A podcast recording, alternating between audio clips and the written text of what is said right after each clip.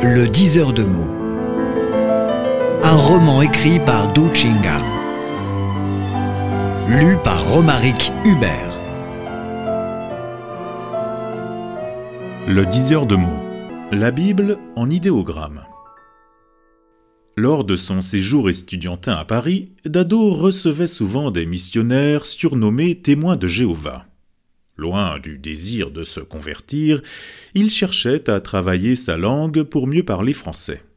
L'étudiant chinois était de plus très sensible à l'esprit d'abnégation de ces témoins sympathiques qui prêchaient le dimanche en sacrifiant leur temps libre. Beaucoup d'entre eux étaient érudits et faisaient preuve d'une remarquable éloquence. Par un beau jour de printemps, Dado fut abordé par une missionnaire nommée Bassino. Le premier contact étant agréable, on se donna rendez-vous dans un café en face de Notre-Dame de Paris. Chacun commanda une boisson, la scène coulait silencieusement, la cloche sonnait de temps en temps. Bassino contemplait les tours de la cathédrale et susurra. Notre Père est là-haut qui nous regarde affectueusement. Pour nous sauver de la douleur, il faut porter nos regards vers Dieu. Dado eut un sourire gêné et murmura. J'ai lu la Bible, je connais la grandeur de Dieu, mais je suis chinois, porté plus ou moins vers le bouddhisme. Si je crois en Dieu, de retour en Chine, comment m'expliquerai-je devant le Bouddha? Devant ce bouclier, les missionnaires d'ordinaire reculaient. Le christianisme est une religion monothéiste, on ne peut pas vénérer deux seigneurs à la fois. Mais Bassino passa à côté du piège et prononça quelques mots qui fascinèrent d'emblée Dado. La sainteté se communique. Dans l'écriture chinoise, on peut déchiffrer des traces de la Genèse. Dado s'en émerveilla. Pourriez-vous donner plus de détails? Bassino reprit de suite. Dans l'écriture chinoise, il y a un idéogramme usuel, c'est le chuan, qui signifie bateau. On y raconte l'histoire de l'arche de Noé. Dado fut illuminé. Il connaissait la Genèse. D'après la Bible, Adam et Ève avaient mangé le fruit défendu et connurent le péché originel, Dieu les chassa du jardin d'Éden. Caïn en vint à tuer son frère par jalousie, inaugurant ainsi les méchancetés humaines. L'Éternel se repentit d'avoir fait l'homme. J'exterminerai de la terre l'homme que j'ai créé. Mais Noé, homme intègre de son temps, trouva grâce auprès de Dieu. Suivant les ordres suprêmes, il construisit un grand bateau nommé Arche de Noé. La veille du déluge, Noé et sa femme, ses trois fils plus leur femme, huit membres en tout, entrèrent dans l'arche avec deux de chaque espèce, des animaux comme des oiseaux. Ils survécurent à la grande inondation et perpétuèrent la race humaine. En chinois, Chuan se compose de deux clés. À gauche, bateau, à droite, huit bouches. Les traits en combinaison divine retracent l'histoire de l'arche de Noé.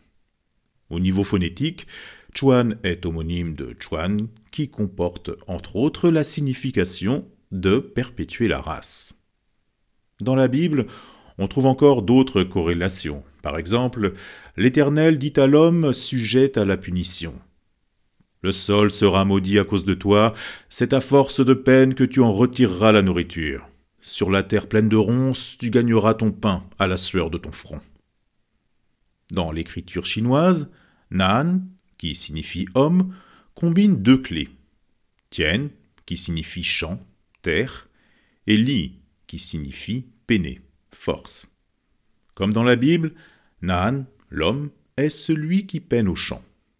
De plus, Tan Lan, qui signifie cupide, comporte un Lan composé de Lin, bois, et de Nu, femme, qui suggère que la plus cupide de l'humanité serait la femme sous l'arbre, Ève. De la Genèse, on passa aux échanges culturels entre la France et la Chine, toujours à l'appui des mots. Ce sujet passionnait en particulier Dado, qui soutenait une thèse sur Henri Michaud. Ce dernier était fortement inspiré par les idéogrammes chinois. Coïncidence fortuite. Bassino était sinologue. Elle enseignait comme maître assistante à la Nouvelle Sorbonne et se spécialisait en histoire de la Chine. Les mots échangés sur les deux écritures firent apparaître de beaux nuages qui sans cesse changeaient de forme au-dessus de la cathédrale. Ce jour-là, le ciel de Paris était d'une beauté fantastique, ourlé d'une teinture exotique. Il était dix heures du soir, le soleil tout rouge était suspendu sur la Seine, pareil à Dan, qui signifie matin, pictogramme chinois des premiers temps. Le paysage était plus surréaliste que les tableaux de Dali. La conversation se poursuivit de manière plus animée. Au fil des mots, Dado apprit que l'interprétation en idéogramme de la Bible provenait des missionnaires sous Louis XIV. À la deuxième moitié du XVIIe siècle, la Chine et la France commencèrent à échanger des cadeaux. En 1685, le roi Soleil envoya vers l'Empire du Milieu cinq missionnaires qui portaient le titre de mathématiciens du roi.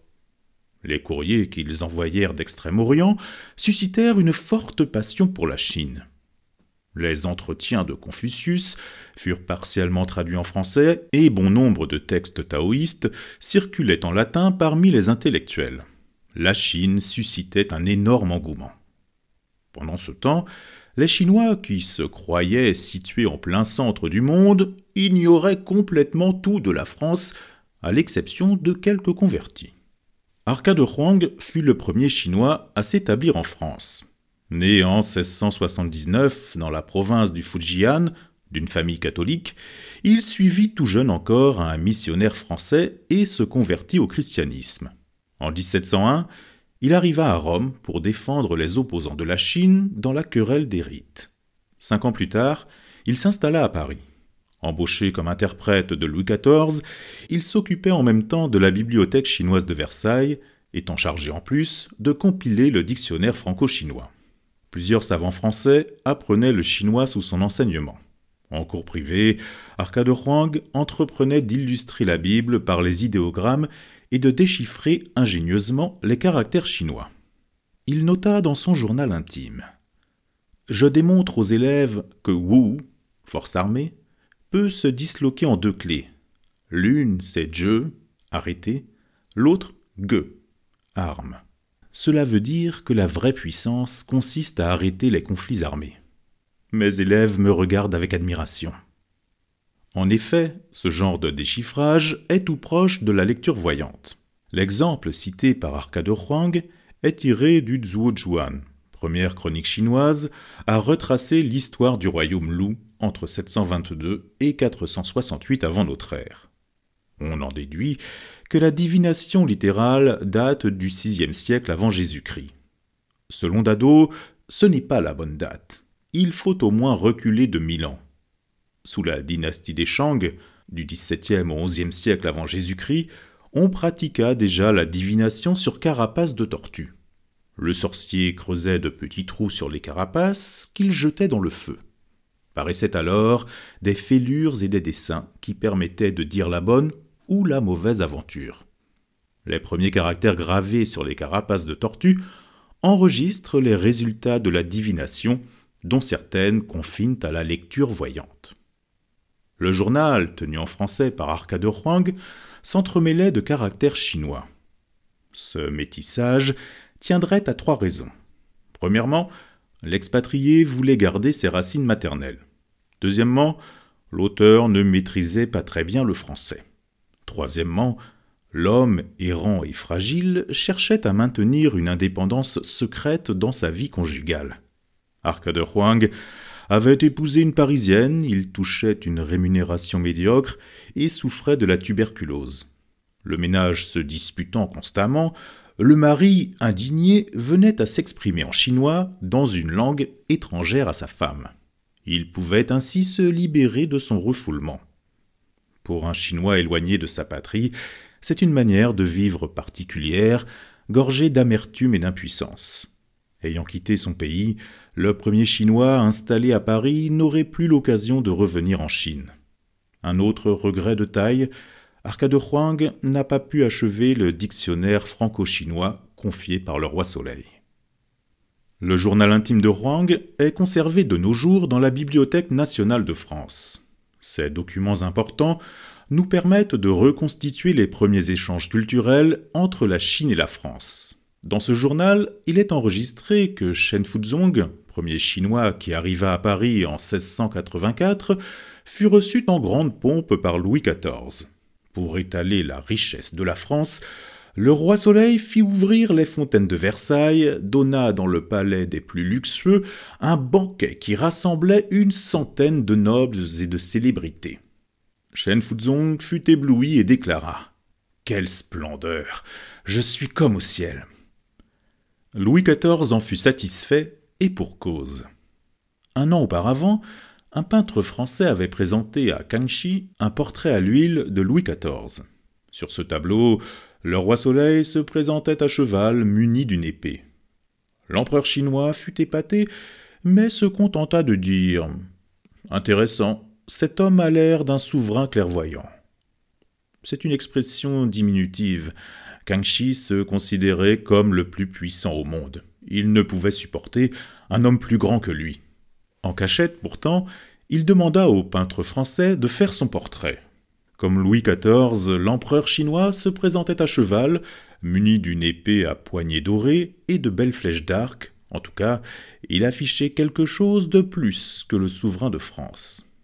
La nouvelle fut transmise à l'oreille du roi Soleil. Celui-ci, lui aussi prétentieux, aimant trop l'ornement, la guerre et la gloire, accueillit pompeusement l'hôte chinois dans l'intention secrète de minimiser le panache de l'empereur chinois reproduit sur le tableau. À la fin de la conversation, on définit les mérites d'Arcade Huang. La conclusion fut unanime. C'est un pionnier dans l'échange culturel sino-français. Comme contribution historique, il a rédigé une grammaire du mandarin qui, bien qu'inédite, circulait en fragments parmi les savants français. Montesquieu lui avait rendu trois visites. À l'issue des entretiens, l'écrivain français établit un procès-verbal de 22 pages, publié plus tard sous le titre Quelques remarques sur la Chine. Informé de première source, l'auteur de De l'esprit des lois connaissait mieux l'Empire du Milieu, jugeait plus objectivement ce pays porté au nu par Voltaire. Arcade Huang ne vécut que dix ans à Paris. Il mourut à l'âge de 37 ans, sa femme l'avait précédé d'un an, laissant au monde une fille qui disparut dans l'écume des jours. Actuellement, on ne sait plus où gît le pionnier chinois. Selon Bassino, il serait enterré dans les catacombes de Paris, replié parmi des centaines de milliers de squelettes anonymes. Trois heures passèrent imperceptiblement. Sur la terrasse du café, Dado avait bu deux jus d'orange et fumé un demi-paquet de gauloises. Il ne s'est pas converti au catholicisme, mais a bien pratiqué le français et s'est lié d'une profonde amitié avec une sinologue française.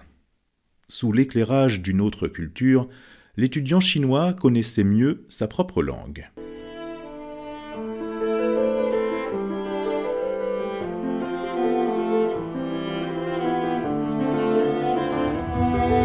Le 10 heures de mots. Un roman écrit par Du Chingal lu par Romaric Hubert.